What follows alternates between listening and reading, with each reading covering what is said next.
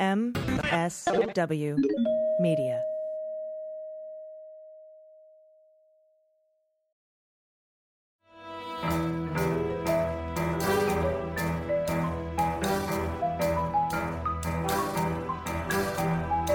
The rule of law is not just some lawyer's turn of phrase. It is the very foundation of our democracy. The essence of the rule of law is that like cases are treated alike. That there not be one rule for Democrats and another for Republicans, one rule for the powerful, another for the powerless, one rule for the rich, and another for the poor, or different rules depending upon one's race or ethnicity. To serve as Attorney General at this critical time is a calling I am honored and eager to answer. Hey everybody, welcome to episode four of Clean Up on Aisle forty-five. I'm Andrew Torres, also of the Opening Arguments podcast. I'm A G, also of the Daily Beans and Mueller, She Wrote podcasts. And now this fantastic podcast. I'm super excited to be a part of this. And, and we're trying to squeeze everything down into a weekly show. There's a lot of cleanup going on on Aisle forty-five. Uh, yeah. One might say that. Uh, we have a jam-packed episode today. And, I, you know, we had to cut five or six stories we really wanted to bring you. Um, maybe we'll get to talk about those uh you know, during our uh, regular stereo Q and A's, you you guys know to tune in on those. Those are uh, Tuesdays at eight p.m. Eastern. Mm. So with that plug out of the way, why don't you uh, hit hit our first story, A G? Yeah, well, I'm going to do a couple of quick news headlines here that, that uh, you can expand on uh, before we get into our first uh, super block story. Uh, but first of all, I just wanted to let everyone know Biden's Justice Department has dropped the Trump administration's challenge to the California state net neutrality law. So that's happening. Um, also, Andrew, you'll find this very uh, interesting. I know you've already seen this news, but you remember last October when the New York Appeals Court found that Manhattan D A Cy Vance's efforts to charge Manafort for state crimes actually violated the state's double jeopardy law. Well, Vance appealed that decision, and now New York's highest court has said quietly last week that it, we were just finding this out today, uh, that it will not review the lower court ruling on the case. So that that stands. This is the final blow to this. Cy Vance has also started looking into charging Bannon. And uh, in that case, the double jeopardy rule likely will not apply because Bannon was not convicted or tried. And, and you know, I know what you're saying. I know what you're going to ask, everyone. You're going to ask, what about that law Cuomo signed, that bill Cuomo signed into law, allowing the state to prosecute crimes pardoned by Trump? Well, if you remember, in twenty nineteen, the state legislature in New York passed a measure that lawmakers argued was necessary to check Trump's pardon power and to ensure that his associates were not permitted to escape justice. The law, signed by Cuomo in October of twenty nineteen, allows state prosecutors to pursue charges against individuals who have been granted presidential pardons for similar crimes. But the law passed too late to apply to Manafort's case, but Bannon is still in the crosshairs. Yeah, I think that's right. I don't I don't have anything to add to your excellent summaries there. I mean, this is it's a it's a one weird trick. It is called the dual sovereigns doctrine. We anticipated that this could be an issue, and the only question is, you know, you you you, you can't legislatively enact an ex post facto law, right? Like you, mm-hmm. you can't go back in time. Uh, the the rules then in effect at the time uh, of the prior conviction apply. Um, look, this does not. I, it, I mean, I I interpret it the other way, right? Like it. it this does not mean that um, folks are not active at the New York state level, Uh, looking for ways to come after Trump and his cronies. Uh, this is very much an indication of of the exact opposite. And and all of that is going to take a little bit of a pause, I think, while um, uh, while we, we move through impeachment. I, I, I wouldn't be, I've said this uh, on this show, I, I would not be surprised uh, to see activity in Georgia, right? Out of either the Fulton County mm. D A's office or the uh, state attorney general. Well, funny you should mention that. That's just out just a few minutes ago, breaking that the Georgia Secretary of State's office has launched an official fact-finding investigation into Trump's January phone call to that office to find eleven thousand seven hundred seventy-nine votes.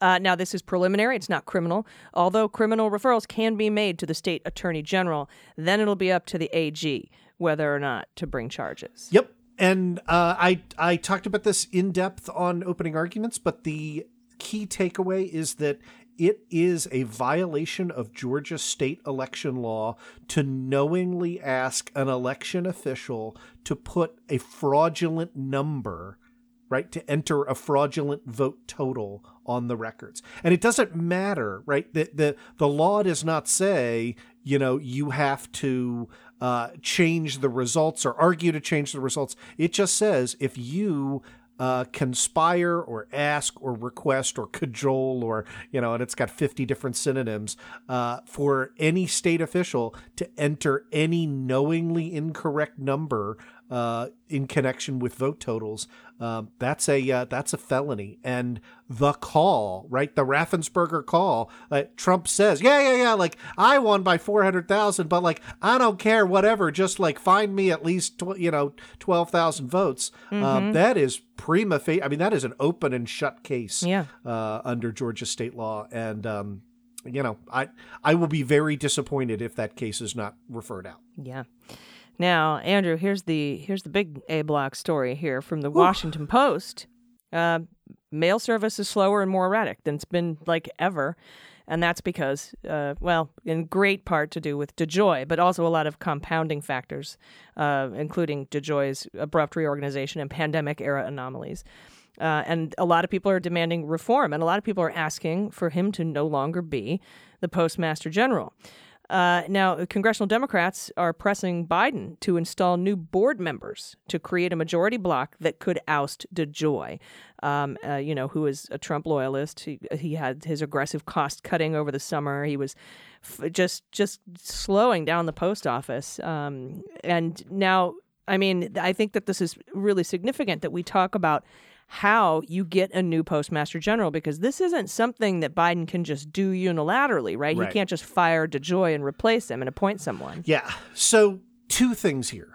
The first is uh, DeJoy obviously is the poster boy for Donald Trump's multi-front war on voting by mail. Right. And deliberately sabotaging voting, uh, uh, uh, mail sorting machines, um, you know, picking up. We, you know, we all saw the photographs of um, picking up uh, postal delivery boxes, mailboxes. It's it's easy to tag DeJoy with that. And we should.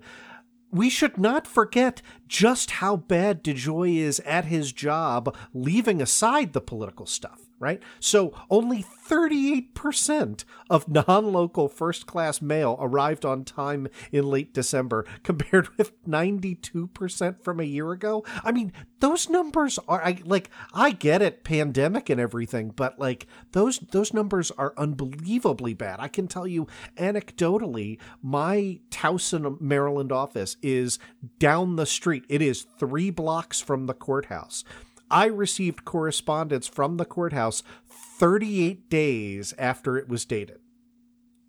Um, that's unbelievable, right? And I get that that's anecdotal. But so the post office sucks and is awful. And even if DeJoy were not using it in a partisan way to try and undermine voting by mail, which he was, uh, he's terrible at his job and should be ousted. The problem is that the Postal Regulatory Commission is sort of set up in this, uh, some executive agencies, right, m- most of them, uh, allow the president directly to appoint the head of that agency, right? So Department of Justice, for example, president gets to nominate the attorney general, Merrick Garland.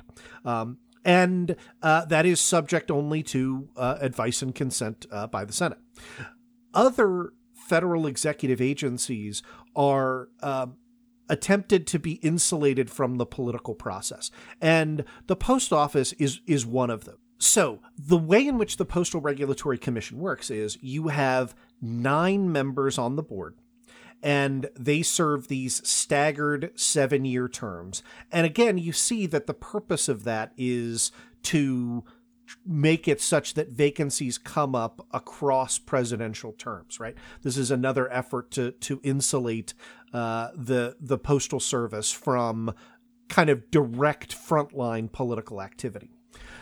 The rules also, the regulations also require that on the board at any given time, only five members may be of the same party, right? So the idea is, okay, you can make it five to four Democratic or five to four Republican, but you can't, you know, do what Trump did with the Supreme Court, for example, which is pack it full of Republican loyalists. um, it, one question when we when we've talked about these kinds of uh, of, of boards in the past, um, is there anything to stop a president from appointing somebody who nominally says, yes, I am a registered Republican, and you look at their voting history and, like, you know, they voted uh, Green Party and Socialist in the last like twenty elections? Um, not as far as I know, right? Like, you could bring uh, you could bring a lawsuit. Uh, a court would probably, uh, you know, sort of stand back and and and say that that's a political question. Um, not even Trump tried to do that, right? Tried to appoint people who identified as Democrats but were in fact Trump loyalists. Like, I don't know. I mean, David Duke is still a registered Democrat, right? Like, you could have done that. I don't know. Um, no. The way Trump approached the Postal Service was the same way he approached a bunch of executive agencies that he didn't care about, and that was benign neglect. So here's the situation we have now. Hmm. There are three vacancies. There were two vacancies, uh, and then um, the uh, one of the Trump appointees actually uh, resigned uh, as a result of the vote-by-mail shenanigans. So three vacancies, um, plus... there is one Democrat who is on a holdover term. That is a guy named Ron Bloom. I know nothing about him other than he's just got a year left. And so he, you could convince him to resign and go elsewhere in the civil service. Um, and then there is the full term of Donald Lee Moak. And uh, you add those four to one, that could give you a five vote Democratic majority, which would then give us a new Postmaster General. So Biden doesn't even have to fire anybody on the governing board. Uh, he just needs to fill those three vacancies because Ron Bloom has a one year holdover term and Lee Moak is yep. in the middle of his. And so there's the five that you need to, to There you go. And and do you do those five, can they oust DeJoy without cause? Yep. But he there is cause. I mean there absolutely is cause. Uh, I mean thirty-eight percent of the mail getting there on time versus ninety-two percent. That would just be enough to be like, yeah, everyone all in favor. Yeah, fuck you, get out. yeah, uh, right. yeah, that's What is it you say you do here? Yep. Do you like Michael Bolton? Um, yeah, no, that I think uh, I think that that should be done, and that could be done fairly easily. Yeah, all three of those nominations would have to be approved by the Senate. They are what we call P A S positions, so uh, that is that requires the uh, advice and consent of the Senate. Um, don't ask me how it got to be abbreviated P A S, but. Um, mm. All there. Right. But there you go. And we do hold we do hold the Senate. So, well, we have a tiebreaker. Yep. Yeah. Yep.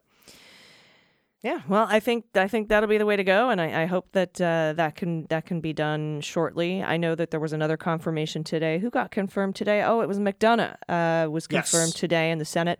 We did not get the Merrick Garland confirmation hearing that Dick Durbin wanted on February eighth, Monday. Um, so I uh, and I don't see it anywhere on the schedule coming up, but uh, we'll we'll keep an eye on that for you. Yep, I've got nothing to add on that. So we'll be right back. We're going to discuss a fraud case connected to the coronavirus pandemic, and it is ridiculous how many laws this guy broke. So uh, stick around. We'll be right back. Hey everybody, it's A G, and today's episode is brought to you by Magic Spoon. It's the most delicious cereal you you will ever eat. It's so incredible. I was shocked when I put it in my mouth because it's healthy and it's good for you. I've always been a cereal fanatic. As a kid, it was my favorite food. I'd eat a whole box of it sitting there watching Saturday morning cartoons and then drink the milk after. But I had to give it up as an adult because of all the sugar and carbs and chemicals. But Magic Spoon has brought me back to my love of cereal because it's made, it's made without all of the sugar, carbs, or guilt. So if you're a cereal lover like me, you've got to try it. It truly, it's so good you won't believe it's healthy. Forbes magazine says, with cereal that tastes this good and offers so much nutritional value as opposed to none, Magic Spoon may be the future of breakfast. And I agree. They These cereals, Magic Spoon has zero sugar, twelve grams of protein, and only three net grams of carbs in each serving. It is keto-friendly, gluten-free, grain-free, soy-free, low-carb, high-protein, and G M O-free. And the best part is delicious. And they have four ama- amazing flavors, cocoa, fruity, frosted, and blueberry. So, a little vintage there for you. It tastes incredible. It seems too good to be true, but it is real and it's delicious. My favorite flavor right now is cocoa because I get to drink that chocolatey milk after. So go to magicspoon.com slash cleanup to grab a variety pack. You can try all four flavors. Be sure to use our promo code cleanup at checkout to get free shipping. Magic Spoon is so confident in their product, it has a one hundred percent happiness guarantee. So if you don't like it for any reason, they will refund your money in full. No questions asked. That is magicspoon.com slash cleanup and use the code cleanup for free shipping. And we thank Magic Spoon for sponsoring the podcast.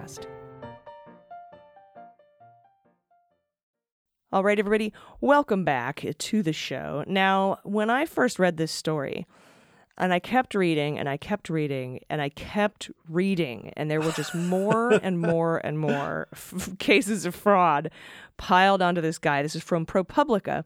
He's an amateur mask broker. He was awarded a thirty-eight million dollars federal contract to provide N ninety-five masks. You remember remember this guy, Andrew? Yeah. Uh, he was like, he's never made a mask. He doesn't know anybody with masks, but he got a thirty-eight million dollars contract to provide an N ninety-five mask. He's pleaded guilty. Sorry, I like pled guilty. He's pled guilty, team pled, to defrauding three different federal agencies as part of a scheme to profit off of the pandemic. His name is Robert Stewart Junior He's thirty-five years old, and he pled guilty to three counts of making false statements, wire fraud, and theft of government funds Wednesday in a U S district court in the Eastern District of Virginia, including charges that he lied to the Department of Veterans Affairs in April in order to win a thirty-four point five million dollars no-bid contract to supply personal protective equipment to nurses and doctors in a sprawling health system serving nine million veterans. He similarly acknowledged lying to the Federal Emergency Management Agency, FEMA, when he said he had masks, quote, stored securely in our climate-controlled warehouse located in Virginia and Pennsylvania. And that's according to his plea agreement. Stewart did collect a huge payday from another government program responding to the pandemic, the Paycheck Protection Program. So pile this on. Stewart pleaded guilty, pled guilty to wire fraud, and a scheme to defraud the Small Business Administration, which guaranteed three hundred fifty billion dollars in loans to help struggling businesses stay afloat, many of which could be forgiven. Now, I'm going to stop. There's more.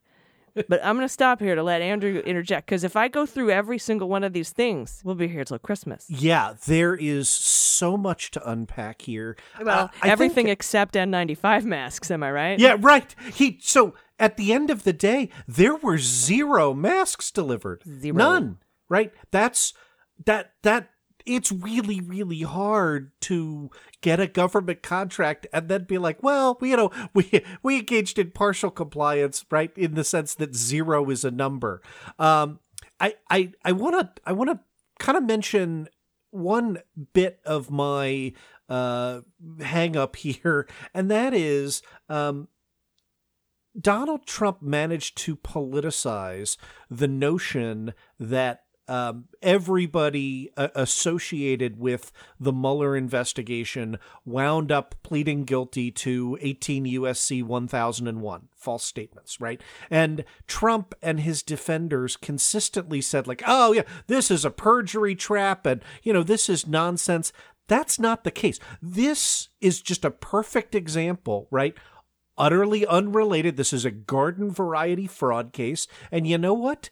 Part of fraud is making false statements, right? And people get convicted of, get charged with, plead guilty to violations of eighteen U S C ten oh one all the time. Um, Stewart did so here, right? And so I just wanted to to flag that because it's always kind of gotten under my skin that that somehow Trump managed to make like, oh yeah, well that kind of criming doesn't count. No, that kind of criming still counts. So um, that's point one. Yeah, point two is yeah, uh, uh, uh, part of those false statements include multiple fraudulent S B A and P P P loan applications. Um, as Stewart was under investigation, some of those got paid back. The rest are now part of a civil forfeiture order.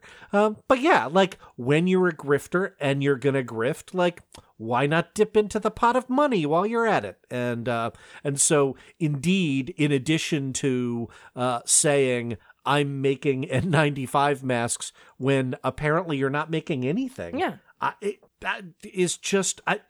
I actually had a case like this when, when I was in private practice. I was helping, um, it was as I was a, a baby partner. And so I was sort of doing everything that they wanted, you know, needed help in the office on. And I, and I, I did a couple criminal cases and, um, and it was a criminal fraud case, uh, that by the end, so, so without kind of revealing the, the, the, the specifics, um, was somebody who was defrauding the government. Uh, and at the beginning, they were installing fake widgets, right? And saying, oh, this is a, you know, an, an ozone deplurifier filter that you've got to have in your buildings. And, you know, and they were, and it was garbage, right? And they would send people in to install the widget, right? That, that did nothing. And, you know, it had a huge markup and they would charge for the labor, whatever. By the end of the seven year contract, they stopped bothering installing the widget, right? Like they were like, well, look, I'm, you know, the widget doesn't do it. Why should we put together three dollars worth of, you know, uh, nonsense garbage uh, and actually send our workers over? We're just going to bill you for having installed the widgets without it. But that was after seven years of fraud. Like it's pretty ballsy to, uh, to like your opening offer out of the gate is, uh, how about we don't ship, ship the masks? Uh, oh my but, gosh. Uh, but indeed, that's what we have. Yeah. And, and to, to to kind of hone in and drill down on what they were, what he was doing with the P P P program, Stewart, um, he provided false tax forms showing his business employed thirty-seven people yep. for a total quarterly payroll of nine hundred sixty thousand dollars when his business actually employed nine people. And Celtic Bank approved federal government experts P P P loan of eight hundred five thousand dollars, most of which Stewart has repaid, like you said. Uh, now, Stewart also pled guilty to collecting about two hundred sixty-one thousand dollars on false pretenses from another small business loan program called the Economic Injury Disaster Loan Program, which provides low-interest financing to struggling small businesses during disasters. Uh, the prosecutor told the judge that Stewart gave about sixty thousand dollars of that cash to himself as wages and also spent it lavishly, including renting a private jet to hunt down masks. Yeah. And, and... Again, you see kind of the house of cards here, right? Like as part of the E I D L program, the qualifying business was required to submit an application, provide information about its operations, such as number of employees, gross revenues, costs of goods. And and and, and, and I just want to emphasize the government contract was for six and a half million N ninety-five masks. So obviously, uh, it, if you're supposed to have a factory and an import-export business and people processing and facilitating deliveries and whatever, um, you you you you have to fake all of that because uh, six and a half million's a lot. Yeah, nine, nine people getting their hands on six and a half million. Zero was not. And ninety-five masks. Yep. Yeah. Zero. Well, uh, I'm surprised nine people came up with zero, but hey, that's apparently what happened. Now, get this. Stewart declined to comment in the courtroom on Wednesday, as would I. That's smart. He's an Air Force veteran. This is a, a designation which gave him an edge when seeking these federal contracts, especially from the V A. But prosecutors said that in a separate scheme, he claimed to be a decorated veteran of the Marine Corps, which was untrue. From September twenty thirteen to October twenty twenty, Stewart collected nearly seventy-four thousand dollars in medical and educational benefits from the V A by falsely claiming he had been honorably discharged at the rank of Marine Corporal. Stewart also pleaded guilty to that charge, which carries a maximum penalty of ten years in prison and a fine of a quarter of a million dollars. Now, it is incredibly hard to fake veteran status. You have to make documents, fake D D two fourteens. I don't even know how they weren't able to verify it in the computer system, having worked at the V A. Um, but as, as Stewart entered his plea, Judge Rossi Allen Alston Junior at one point turned to him and said, "I was inclined after reading what you did to lock you up." But apparently prosecutors did not object to Stewart's request that he remain free under court supervision while his lawyer negotiates terms uh, for him to aid in a separate congressional investigation into the failed federal coronavirus response. Now so that's, that's really interesting. Buried lead. Buried yeah. lead here, because he's this is a plea agreement, and with all of the things that he's done, uh, he he is cooperating now with congressional investigations that could result in criminal referrals to the Department of Justice, and I'm interested in those. That's what I want to hear about. I, I, I am too, and so let me talk about a, a little bit about that interplay. Remember that um, for federal criminal offenses, even though the sentencing guidelines are advisory, um, that it's nevertheless the starting point, right? And those are a matrix. And what you do is you look up this guy's criminal history. I believe this is no prior criminal history. So he's then in column one. And then you scroll down to the row that is the equivalent of the base offense level of the offenses added together, right? And there's a there's a metric by which you do that. And then that number goes up or down sort of based on severity, right? So when one of the criminal offenses is theft of government property, which is the case here, the amount of the theft is part of what increases it. Um, this is under a million dollars, so he's going to get a couple of levels added on, but, you know, not get the book thrown at him. Um, and then as a criminal defendant, you want to look for ways to get that base number reduced, right?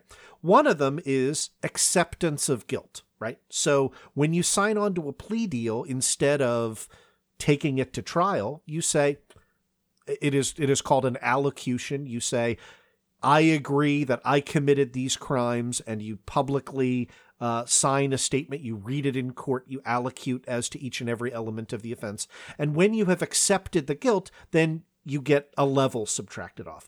You can also get levels subtracted for rendering substantial assistance and cooperation. We saw this during the Mueller investigation. And look, prosecutors know that, right? So they tend to hold that out only when they have very, very important things that they expect to get in return. Well, that was going to yeah. be my question here, because the the egregiousness of this, it, it, promising six million masks to people who provide health care to veterans, yeah. uh, FEMA, uh, and then be to be able to be let out of your on your own recognizance. Um, you know, again, we can start talking about those two systems of justice and and Jennifer Cudd, who's on trotting off to Mexico this weekend for her employee retreat, while, you know, uh, the rest of us, and as particularly B I P O C and, and marginalized communities, sit in jail.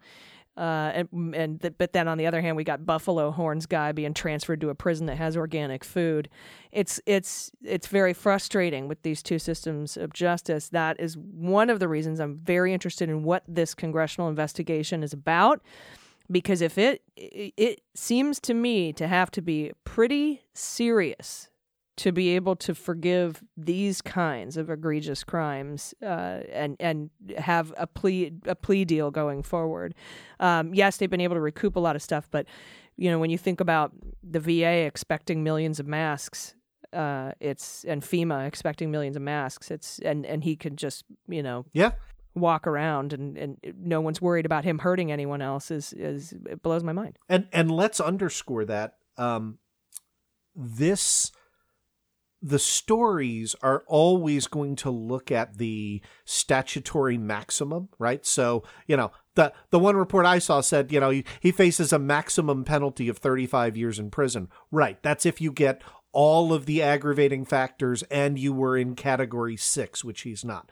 Um, the reality is that this base level of offense is not likely to be high, right? The the amount uh, under eighteen U S C six forty-one, that's the theft of government funds, um, is is only seventy-three thousand seven hundred twenty-two, right? The other, right, because some of the loans were repaid, there's there's uh, over a quarter million dollars in uh, restitution, but in terms of a- a- add-ons, um, we're going to have a relatively low number. And so what that means is that that substantial cooperation may bring the, the you know, the possibility down that we're looking at minimal time or even probation. And yeah, I was thinking probation. Yeah. Um, for in, in exchange for his cooperation, which uh, would in that case need to be substantial. Yeah. And, and, and that's not going to sit well when that comes out publicly, right? Like, like it did, defrauding veterans of masks is a, a great way to get a bipartisan consensus that you're a scumbag, right?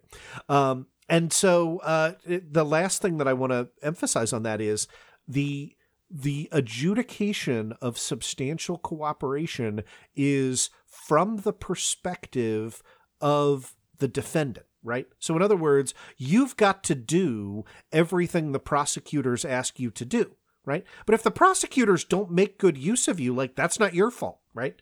Um, so, it, it, again, I think it makes it incumbent that that that be uh, well set forth. And I, again, you know, we're reading some tea leaves here, but it, it I infer that there is some belief that he's going to be substantially useful in order to to make that offer. Mm-hmm. Right? Otherwise, you would just say, right, yes, uh, because you absolutely could do a plea deal, right? Like the the which baseline, means to me, which which translates to bigger fish. Yes, yeah, that's which right. Could be Secretary of V A, could be people in the White House, uh, could be Jared Kushner, for example, who who is known for selling our shit to people and we don't know about. Your it. email buddy, Jared Kushner, yeah, yeah, um, right. It, it, it, that's right. Again, all speculation, all beans. Yes. Um, yes. But but remember that from Stewart's perspective, right?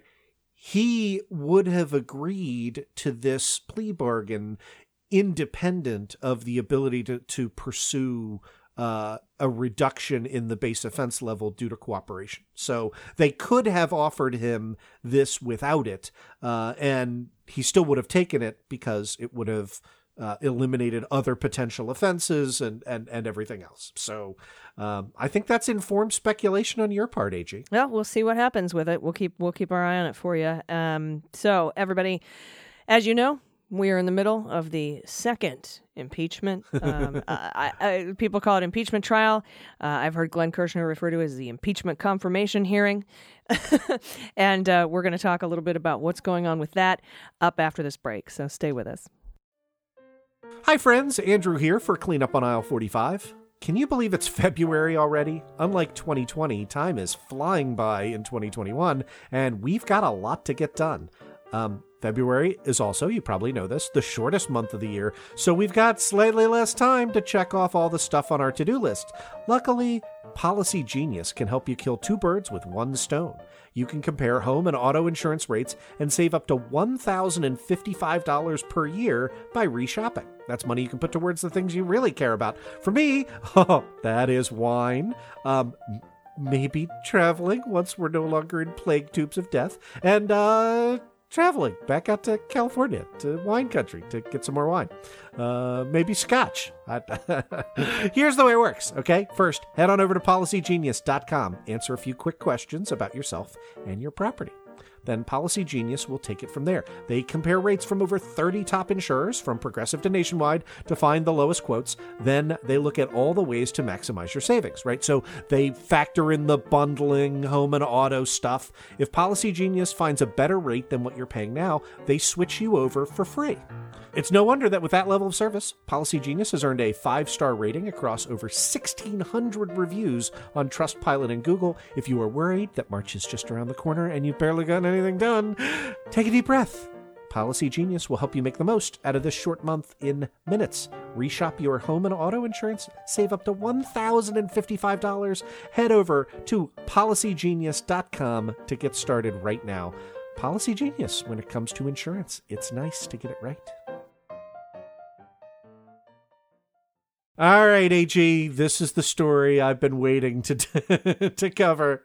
Ah. Dun, dun, dun. We have so much inside information. We have so much inside sourced stuff for y'all. You're going to be so proud and impressed and so happy that you listen to Clean Up on Aisle forty-five, because this is news that you aren't going to be able to get anywhere oh, else. So I, check I'm it. I'm so excited. Okay, so here's the stuff that you already probably know, right?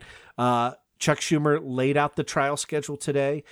I continue, we've gone back and forth. I continue to hope that the Democrats will call witnesses. I want to put their feet to the fire on that. I think it it's just sends all the wrong messages in all the wrong ways if they don't. Uh, but um, we know that opening arguments, actually arguments, uh, will be uh, divided up sixteen hours per side over two days. Um And one ex-White House official told uh, C N N's Jim Acosta that Trump was loving the siege on the Capitol while watching it on T V. That confirms, by the way, um, what Nebraska Senator Ben Sasse said. Uh, and uh, that was that he was, quote, giddy about uh, watching the siege on the Capitol. And, like, does anybody think that that is not the case? Um Anyway, that's what's going to happen uh, in terms of impeachment. Um, and what has made me giddy is, as literally like an hour before we recorded the show, we got all of the remaining briefs. And if there's anything that I love more than uh, reading legal briefs, I, I don't, I don't know what that is. Um, and and I, you know, I could take up the rest of the show going through all of it. Trump's legal brief is terrible. This is my professional legal opinion. This is not just, you know, I disagree with it and dislike it. It makes two arguments. Well, first of all, they open it up saying that we all have Trump derangement syndrome. Like, th- that's right. A medical condition. It it, it is. So, so remember that Trump is already circling the bottom of the drain here in getting Bruce Castor and David Schoen as his lawyers, right? David Schoen, just a guy. Bruce Castor, the guy who wrote this brief, is woefully unqualified and has endorsed conspiracy theories and is very clearly chosen by Trump because he does not think it is suborning perjury to put on testimony during impeachment that the election was stolen from Donald Trump. So, um, this brief is seventy-eight pages long.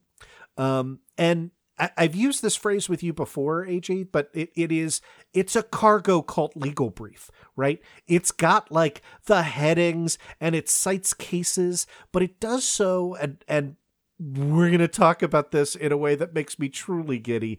It, it does so in a way that is utterly unrelated to how actual lawyers write actual briefs. Um, and I'm going to, I'm going to talk about that in, in some depth.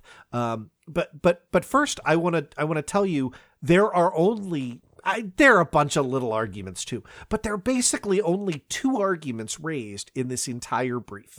OK, the first one, and we're going to put a pin in this, is a jurisdictional legal argument.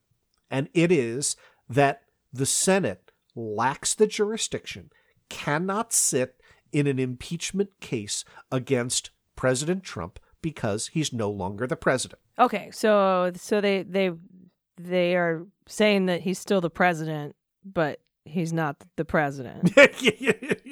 yeah, yeah. I do not know how the like QAnon face-off guys are are dealing with like simultaneously arguing that Trump is the behind-the-scenes president, uh, and but but.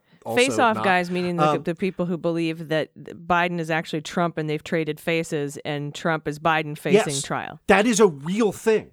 Like, yep. That's a real QAnon conspiracy, and fuck me in the head for the fact that I know this, okay? It's okay. Um, yeah.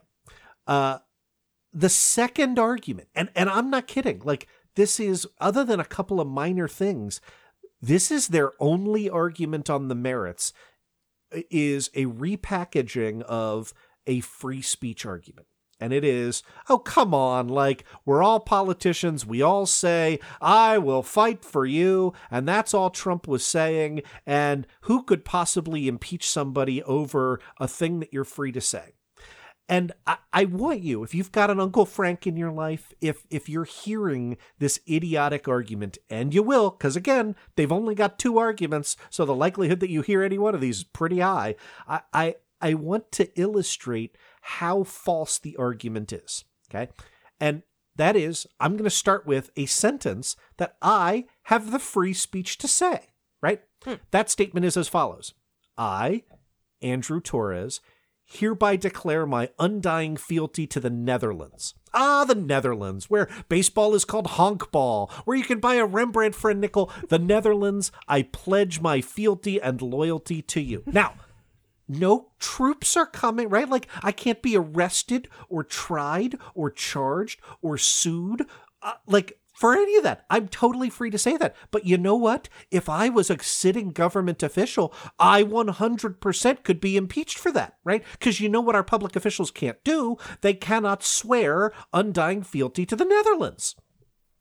It, it, it, or anywhere, right? And so the argument that, oh, this is within the range of free speech, and and I and I and there actually is, I'm not going to quote it because it's so stupidly written, but but there actually is an argument in, contained in this brief that says, you know, this doesn't, what the president says doesn't qualify as incitement to riot because they had to walk a mile and a half down to the Capitol, mm.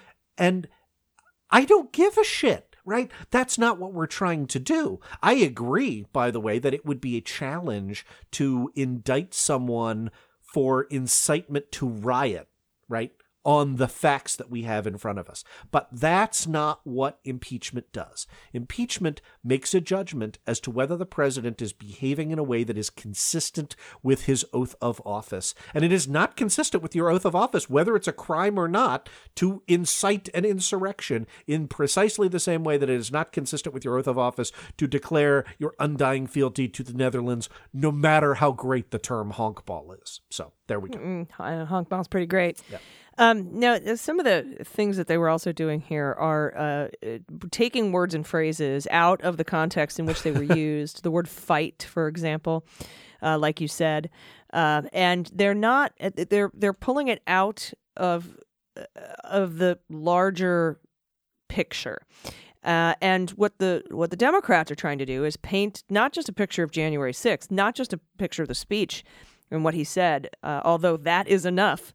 Uh, but but to add to it, all of the months leading up, uh, uh, with uh, the the calls to Raffensperger, the the cries of the rigged election, he spent months trying to overturn this election, which was fueling the anger uh, and feeding the conspiracy theorists.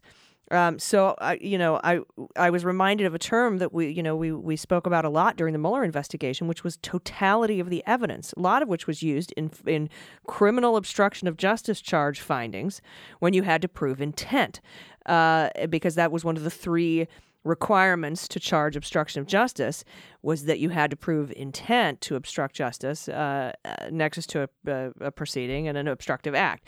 And that, when when Mueller was using the idea of the totality of the evidence, it, it's a factor in criminal investigations. And this is not up to that standard even. So I don't understand how they're able to pick these words and phrases out. And we're going to talk about picking out words and phrases in a minute, too, because uh, a friend of ours and a former guest, uh, past guest on the Daily Beans, Uh, his article is cited in this Trump defense, and we're going to talk about that in a minute. And that was cherry picked to death.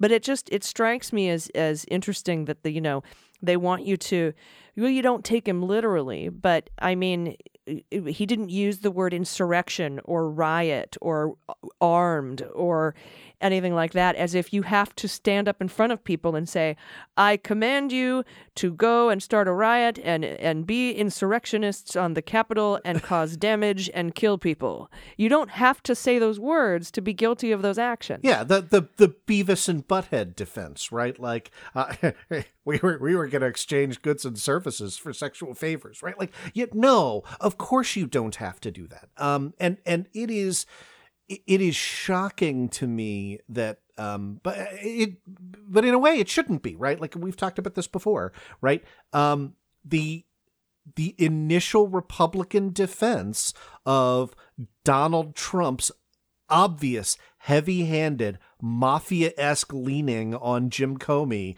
right? Oh, hey, could you see it through to the, you know, making the Flynn thing go away, right? And, you know, and Rand Paul getting up going, well, you know, like, he just asked if it was possible. And it's like, come on, you idiot. Yeah, or I never said fire Comey. I said get rid yeah. of him, you know, like...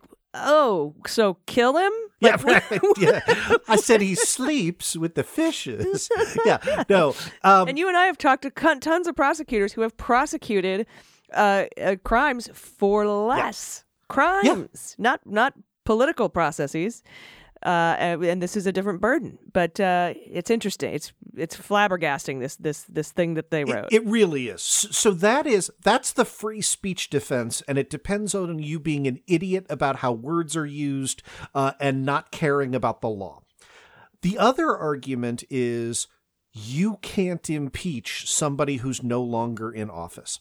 And you might recall, you and I talked about the case of William Belknap, right? Yep. The eighteen seventy-six, Secretary of War under Ulysses S. Grant, I, I, at, who was uh, impeached and tried before the Senate, uh, despite resigning right before the House was scheduled to vote to impeach him, right? Yeah. Reason being is so you don't just resign to get out of being right. held accountable. Yeah, exactly, because that seems like a pretty big fucking loophole if you allow to do that. I want to read you from the president's brief, and I'll go, I'll be brief, but this is what they say I love about when your that voice case. Gets high. Yeah. Oh man, it's that you can tell that it's ugh, worked under my skin. Anyway, all right. Quoting, this is page twenty-four. You can read along if you want. It'll ding when we uh, need to turn the page. Uh, in eighteen seventy-six, Belknap, Secretary of War under President Ulysses S. Grant, was investigated by the House for corruption. Uh, however, on March second, eighteen seventy-six, after the House had taken up the issue, but before the House voted on his impeachment, Grant accepted Belknap's resignation, apparently just minutes before the House was set to vote. Despite Belknap's resignation, the House voted to impeach him anyway. The issue of whether an officer who had resigned could be impeached was heavily debated for two weeks, but ultimately the Senate voted thirty-seven to twenty-nine that it had the power to hold an impeachment trial for a former office holder and proceeded to have a trial. End of sentence. You might be thinking, that doesn't seem like a good argument for our side if you're the president, and you would be correct. The the the argument that follows, and I, this is a single sentence, is...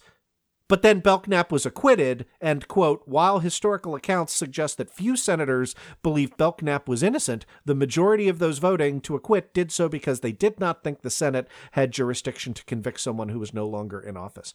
Um, that that's fine. Like, th- what you are conceding is the Senate has every right to proceed to a trial, and it's up to the individual senators to decide whether they think they ought to uh, uh, acquit or convict it's, the former uh, so, president. So my Uncle Frank murdered a guy, uh, but three of the jurists didn't think that it happened, so we don't need to try anyone for murder. Yeah, that that is... That is not an uncharitable reading of how bad this brief wow. is. Wow. Um, and, and, and, and as we get into... They would have been best to just leave Belknap alone. They yeah. Or even just say, he wasn't a president. Presidents are yep. different. Something it, like that. Or, or, or Belknap's case does not... Right? Like, look, you could take those same facts and a less stupid lawyer would say... The House relies heavily on the case of William Belknap, but that case is distinguishable for multiple reasons, including fundamentally that the Senate voted to acquit. It is therefore not appropriate precedent in a case like this. That's how a real lawyer would have blocked out that case. And I, I still wouldn't use that yeah, as an example, yeah, uh, but, but sure. But still, right? Um, I, I, I, I have to point this out before we talk about the uh, amazing get that that uh, that we had, and that is in, immediately after that. This is page twenty-six. Um, we have the following. So the brief says, significantly, neither Belknap nor Blount received the required two-thirds majority of the Senate, and so were acquitting. So this is page twenty-six of their brief. Significantly, Belknap did not receive the required two-thirds majority and so was acquitted on the proceedings, so therefore they provide no binding precedent establishing the Senate's jurisdiction to convict former officials of impeachment. That is then followed by a quote. The quote is, quote, these cases cannot be read as foreclosing an argument that they never dealt with. And then footnote sixty-nine, feel free to giggle, uh, is a citation to Waters versus Churchill, five eleven U S six sixty-one, uh, which is a nineteen ninety-four decision. And so let me say this as a lawyer really quickly. When you cite immediately after a statement with a quotation to a case, that without any signal in front of it, right? Like a C or C also or C F or whatever, right? That is designed to signal to a court that the case that you're citing is directly on point, right? That it stands for the proposition that you've cited it for. So in this case, this would have to be an impeachment case, right? It would have to be, I am citing to Waters v. Churchill. And I was like, well, that doesn't seem like a, a, a case of impeachment, right? Like, I don't know anybody named Waters who got impeached or Churchill who got impeached. Um, When you go to that case, that nineteen ninety-four Supreme Court case, it has to do with the burden of proof for your employer to fire you when you are disparaging that employer on the job. This was an, involved a hospital that had a nurse who was telling one of the other nurses, like, man, don't transfer to the O B G Y N department because our O B G Y N department sucks. Right. And the Supreme Court was basically establishing the boundaries at, at which point uh, you could, as a nurse, freely talk about how much your obstetrics department sucks to other people who work on the job, or whether you could be fired. If you're thinking, what in the hell does that have to do with impeachment? The answer is Trump's lawyer liked that sentence, and so therefore put it in his brief, even though it is as irrelevant to the argument as I have just described. No, if a first year, if a first year, if a first year law student wrote a brief this badly, your professor would send it back and be like, maybe we should get you some remedial writing. It, it is, I cannot overestimate, I cannot overstate uh, how bad Bruce's brief is here. All right, so it's time for my favorite part. It's time for my favorite part. The article that they cite from two thousand one uh, is written by Uh, guest of the Daily Beans pod and absolute expert in this area, probably considered the top expert in this area, Brian Kalt. Tell us, tell us a little bit about what, what's going on here. I cannot convey to our listeners my giddiness, shock, and then lack of shock that I was talking to you about. You have actually undersold his credentials.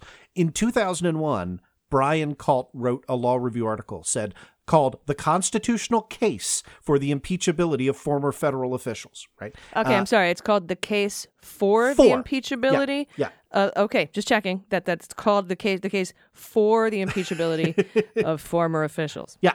Written in two thousand one and is the unquestioned. So written again at a time in which nobody was thinking in two thousand one, should we impeach Bill Clinton for the Mark Rich pardons or something, right? Like that. It, this was a pure legalistic exercise in reviewing the history of impeachment, the meaning of the impeachment clause. It goes into uh, companion state impeachment clauses. It it looks at the history of impeachment in Great Britain and thirteenth century Saxony. It is a masterpiece of legal scholarship, and I have talked to conservative legal scholars, no friends of ours, uh, you know, personal friends, but no friends on the legal merits, and everybody agrees Brian Kalt's article is the gold standard for what counts as late impeachment and what the law is. And essentially what Kalt does is he says, look, I get why this is a hard question because there's not a lot of constitutional text. But when we use all of the traditional canons of judicial understanding, when we look at all of the relevant authorities, when we look at the meager precedents there are, it's clear that you can impeach a former official, right? And in so doing, the article, which is comprehensively researched, does that typical lawyer trick of like, so on the one hand, you might say X, but on the other hand... Yeah, yeah. he, he he plays devil's advocate in his article, so he can shoot down all of the objections that you might think of, all of the reasonable and unreasonable arguments you might think of against impeaching a former Uh, officer. So he puts those arguments in there so that he can then counter those arguments with the gold standard of the the scholastic law on this particular issue, right? It's he's that's sort of what he's doing. He's giving examples uh, in in his article of arguments to his argument. Yes, and that is why it's a good paper, right? Um, I was rather surprised to see that the Trump brief cites to Kalt fifteen times, including quoting from him in the text, without ever indicating that Brian Kalt comes down very clearly on the side that former officials can be impeached.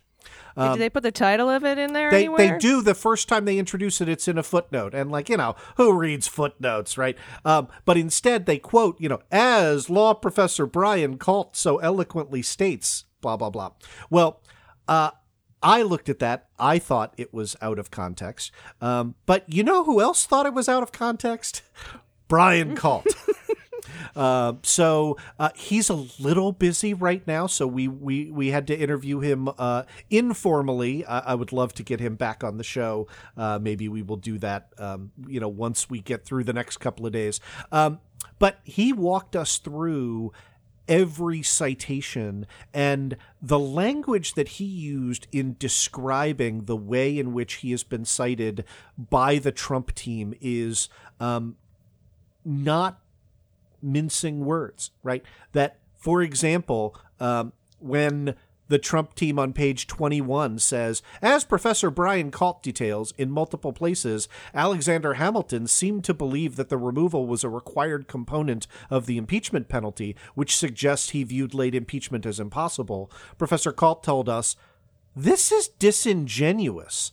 I note where Hamilton felt this way in his proposals to the convention, proposals regarding the drafting of the impeachment clause that were modified or rejected. And if you read my article, in the next breath, I say, on the other hand, Hamilton's later writings on impeachment in the Federalist Papers, construing the Constitution as actually written and not his own unadopted proposals, can be construed more favorably to late impeachment. Given that Hamilton was writing in the Federalist Papers about the Constitution as actually written and not earlier preliminary proposals, this is a significant omission. Um, it, I will tell you over and over again. It feels like lies. It yeah. feels like lying, and and uh, like someone should be punished for that. You know, it it it. This is the kind of thing you would never write. And look, like I can make fun of Bruce as a lawyer all day long, and I will, right? But but but. This is the kind of thing you can only get away with in this unique context because there isn't a judge to slap you down. If you wrote a brief this bad and submitted it to the judge, I can tell you what would happen uh, because I've I've been there as a well, we've seen it in the we've seen it as recently as the yeah, election lawsuits it, uh, that yeah, were filed. And, and what happens is the judge's clerks come to him and say, "We have a litigant whose lawyer you can't trust." And the minute that that happens, uh, you you might as well withdraw from the case, right? Like that that once the court thinks that you're unreliable, that you're willing to play fast and loose uh, with what the law is, then nothing you say will ever be credible again. And and I need to tell you, this is more egregious than anything I have ever seen in twenty-four years of practice as a lawyer. And they did that because they know there's not a judge to slap them down at the end of it. Although when we did speak to Brian, he he, uh, he did say that he uh, believes um, that the Democratic uh, impeachment managers should be aware of these objections and, and, and his writing and his article, that, that they should be aware of this. So we may, we we'll see, because like you said, in, in the rules, they have sixteen hours to present over two days on each side. And I'm assuming this is going to come up, and we will see how the Democratic side handles this particular argument, and especially these citations. It would be something I would personally drill down on pretty I, heavy. Me too, although my estimation of how the American public feels about miscitation may not line up with with reality. But th- look, this is this is galling, right? This is omitting things like Uh, quoting where Professor Kalt says something, but leaving out the introductory phrase taken out of context, right? I, it, it, this is this is a Bill Barr kind of hatchet job. Yeah, Bill Barr yeah. level. Yeah, the way that he uh, mischaracterized the Mueller findings is exactly what I was thinking. And, and and Professor Kalt, look, like, yeah, I mean, you can get me to come on, you know, your show or come on this show, and uh, I'm I live on the far fringes of lawyers willing to talk in public. Professor Kalt is a moderated, uh, uh you know, small C conservative by temperament. Um, he's he's not a bomb thrower. He he does not come on and and uh, and, and talk this way. And and for him to use this kind of language, I think, uh, and and make it public and out there, I, I think really illustrates, you know, that that he's not just going to sort of get give up and go away and and and let them get away with it. And and good on him. And that's why we're trying to amplify that voice as much as we can. Yes, absolutely. Well, we will continue to follow the impeachment trial. I mean, we, you know, by the ne- by the time we talk next, I think the uh, presentation should be done. We might even be uh, on to uh, later things. Who knows if they're going to call witnesses, but we'll continue to, to discuss this here on this show. I know you're going to discuss it on Opening Arguments. We're discussing it on the Daily Beans pod as well. So uh, just absolutely um, mind-numbing, jaw-dropping mischaracterization of of Kalt's work, and uh, I'm I can't say I'm again I, I'm shocked but not surprised. A common phrase that's been coming up lately. Um, I mean that's that's all I can say about it, uh, really. But the, I, I'm assuming that this will continue to happen uh, in these in this particular vein with lawyers of this kind of credibility hanging out on Trump's side. Uh, but we'll continue to cover it. We'll be right back. We're going to go over the comings and goings, uh, have our famous bye-bye segment right after this quick break. Stay with us. Hey, everybody. It's A G for Clean Up on Aisle forty-five. You ever listen to us talk and you want to scream your opinions or questions at us or sing them at us? Uh, well, you can now. We're going live on the Stereo app where you can ask us your questions directly. Join us uh, for our Clean Up on Aisle forty-five after party, Q and A for uncensored opinions, exclusive content, only available on the Stereo app. I love the Stereo app. Um, I'm on the app talking all the time. Follow me at Allison Gill and get notified every time I go live. We take a deep dive into a variety of topics. Andrew and I will interact directly with the listeners. Um, you can download the Stereo app now.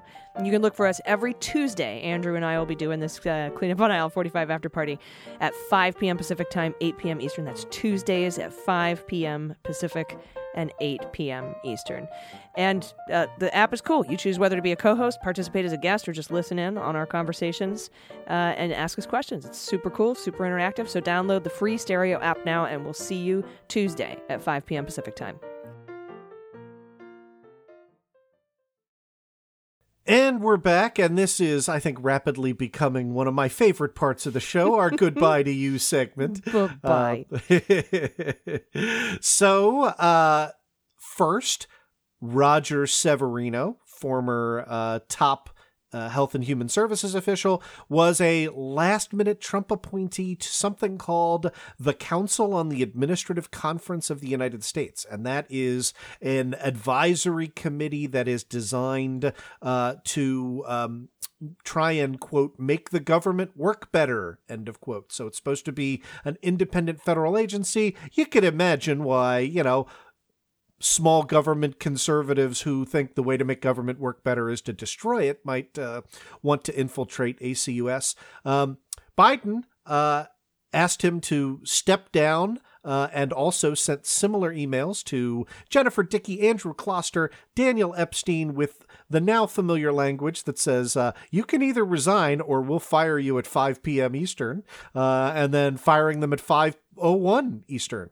Um, Severino has now sued, uh, arguing that there is no legal authority for his uh, removal. And the Biden administration said, uh, dude, you serve at will. So as of right now, bye-bye to Severino, Dickey, Kloster, and Epstein. Um, by the way, Joe, uh, Adrian Vermeule and Ronald Cass are still on the committee, and they're still terrible. So, you know, you got more work cut out for you.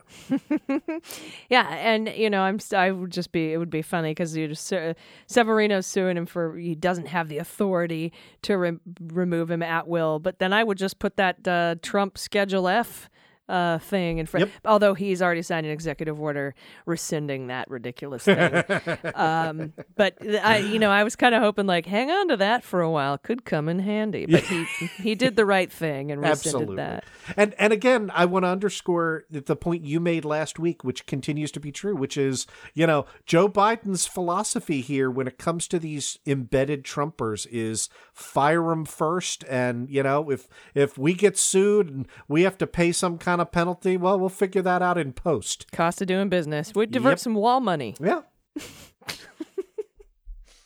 All right. Up next, Defense Secretary Lloyd Austin dismissed hundreds of members of the Pentagon's policy advisory boards Monday, ousting last-minute Trump administration nominees, as well as officials appointed by previous administrations.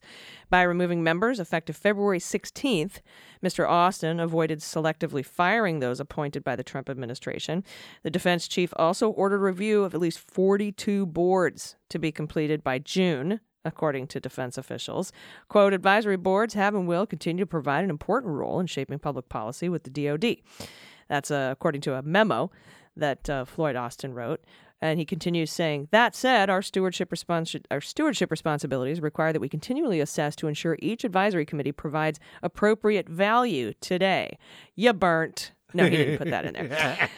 Mister Austin believed this was the most fair and equitable way to address the question about the boards. Uh, and the move was foreshadowed last week when Austin suspended the onboarding process for Trump administration nominees to Pentagon advisory boards, including like Lou Andowski and a bunch of douchebags, yeah, preventing them from being seated. So there we go. Uh, bye bye. And then finally, this is a weird one, but I love this story.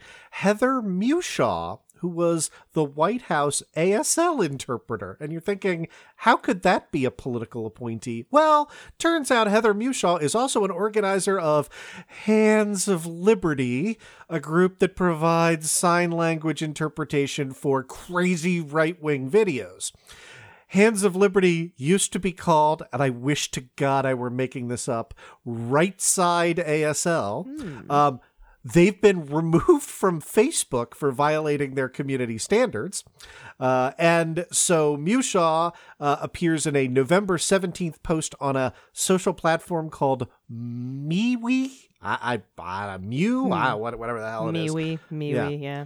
Uh, posting uh, entitled Admin Update, explaining the move from Facebook, Twitter, and Instagram, where they've been banned, to platforms MeWe and Gab, which are, uh, according to this news story, quote, popular with conservatives for their light approaches to moderation, end of quote. So uh, I don't know the A S L sign for bye-bye, but uh, mm. bye-bye, Heather Mewshaw. Bye-bye. I'm sure it's pretty simple. Um, yeah, you burnt. So that's our segment on everyone, the comings and goings. We've, we uh, we did, uh, I think we covered earlier in the show that uh, we did actually um, confirm McDonough, new V A secretary. Yep. Um, I'd like to, I would love to have a ten hour meeting with that fella. Um, there's a lot that needs to, to go on over there, and, and we'll we'll keep you posted on uh, you know more confirmations as they happen as they happen. Uh, but uh, that's that's who has left us uh, this week in memoriam. Don't let the door hit you on the way out. Mm, yeah. Bye bye. Everybody, that has been a Clean Up on Aisle forty-five. You are all amazing. Thank you so much for listening. Uh, and, you know, if you haven't subscribed, please do us a solid and subscribe. I would love to outchart Dan Bongino if we can do that. That's my goal this week. And you do that by subscribing. It's a good goal to have. Uh, and all you have to do is subscribe. It's totally free to do that. Now, you can also become a premium subscriber. Andrew, tell them how they can do that.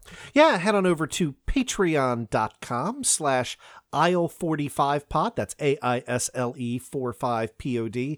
And you get an unbelievable bunch of goodies that go along with that. You get, of course, the ad-free version of the show. We answer all of your comments and interact with you. You get to be a part of uh, that, that Patreon exclusive page. Um, I re- have written some uh, essays that are separate just for our patrons. We're going to do uh, separate hangouts. We solicit those people. Like, they're the people that make the show go. And um, if uh, if if you like what we do and you want to throw us a buck, get on and throw us a buck. How can that possibly hurt?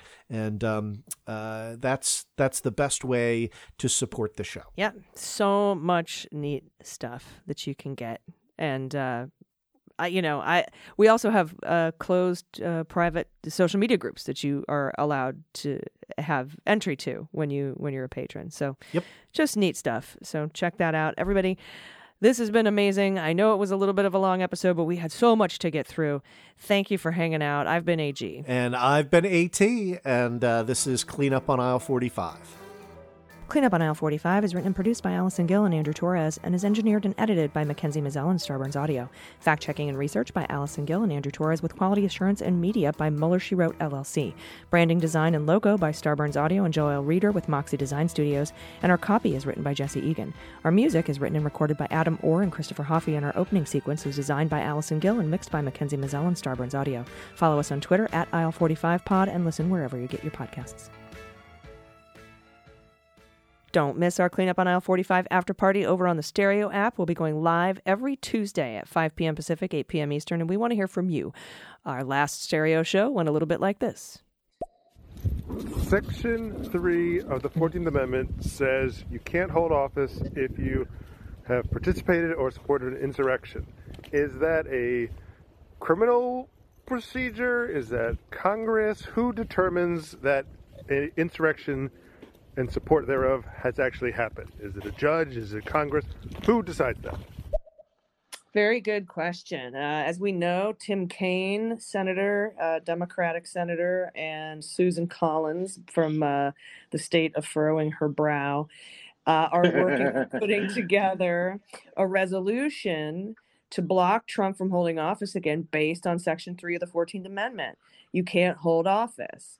Uh, I think that what they were trying to do is to have that instead or in lieu of a Senate trial. I think they should do it in addition to. But it would only take, I believe, a, a majority vote in the House.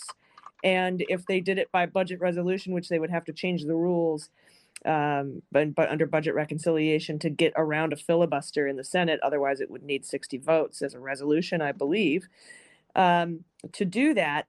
Uh, and the whole, it, the, this whole thing, this whole, it just feels like there's so many laws that people are just ignoring right now, like Section three of the fourteenth or emoluments, but that we actually know the clock, the clock just ran out on that. Uh, I, I, I swear you are clairvoyant, right? Because Uh, I was going to use the analogy to emoluments to, to you know, sort of talk about the, the grammar of this question, right? Which is the the difference between what the Constitution permits and prohibits versus how those provisions are enforced. The Stereo app is for live social conversations, and we want to talk directly with you, our listeners. So you can join our show, ask questions about news, politics, the law, justice, anything. Share your experiences and opinions. We want to hear it all. So download the app now and join us live this week, Tuesday at five p.m. Pacific, eight p.m. Eastern. Link to the show in the description, and join us over on the Stereo app.